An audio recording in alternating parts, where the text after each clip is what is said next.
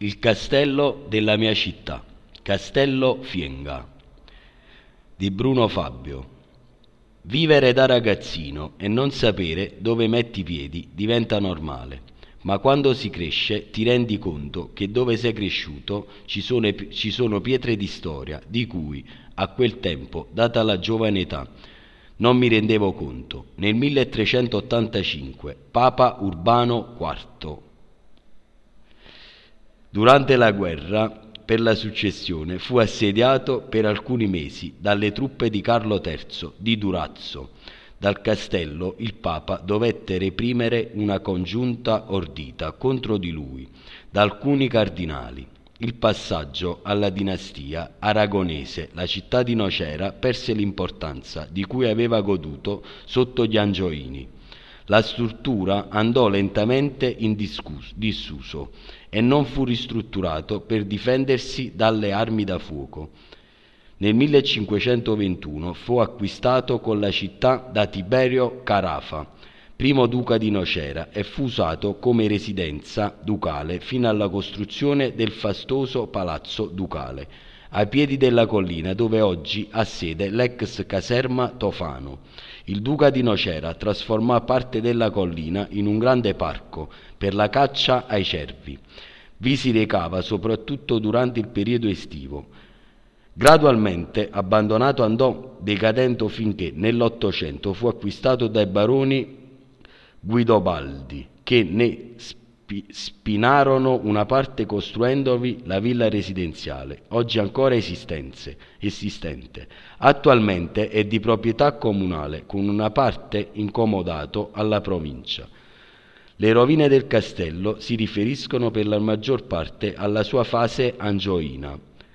Ancora visibile è la Sala dei Giganti, un enorme salone, salone costruito in pietra calcarea, che in origine doveva essere coperto da un tetto e, do- e doppio spiovente, a doppio spiovente, come dimostrerebbero le paraste ancora conservate. Lungo la parete occidentale della sala sono ancora presenti una bifora, la cunosa della colonnina centrale e tre grandi finestre.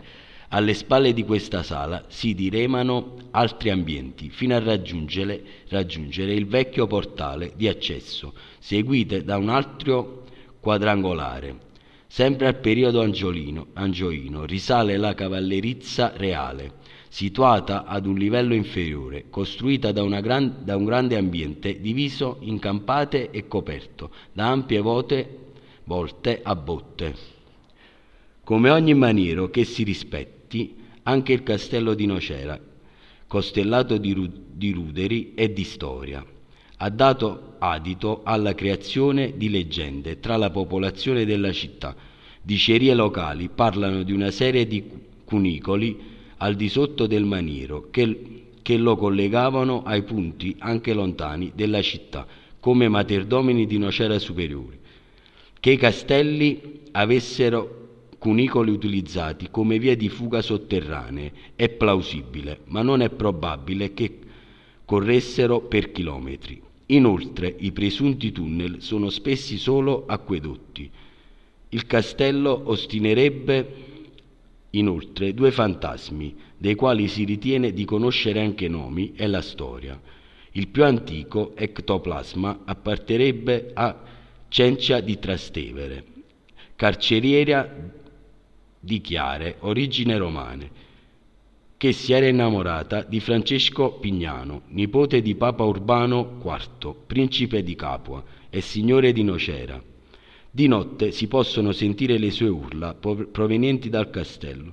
L'altro fantasma appartenebbe, appartenebbe a Basilio di Levante, che di, dicono morto nel 1406 nel castello del Parco, dove ancora sepolto. Si, mani- si manifesterebbe abbastan- abbassando improvvisamente la temperatura tramite fo- folate di vento e rumori repentini.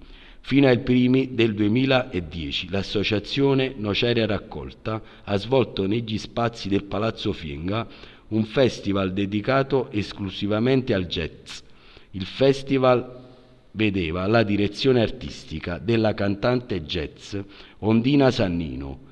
La manifestazione successivamente si è spostata nella città, coinvolgendo piazze locali.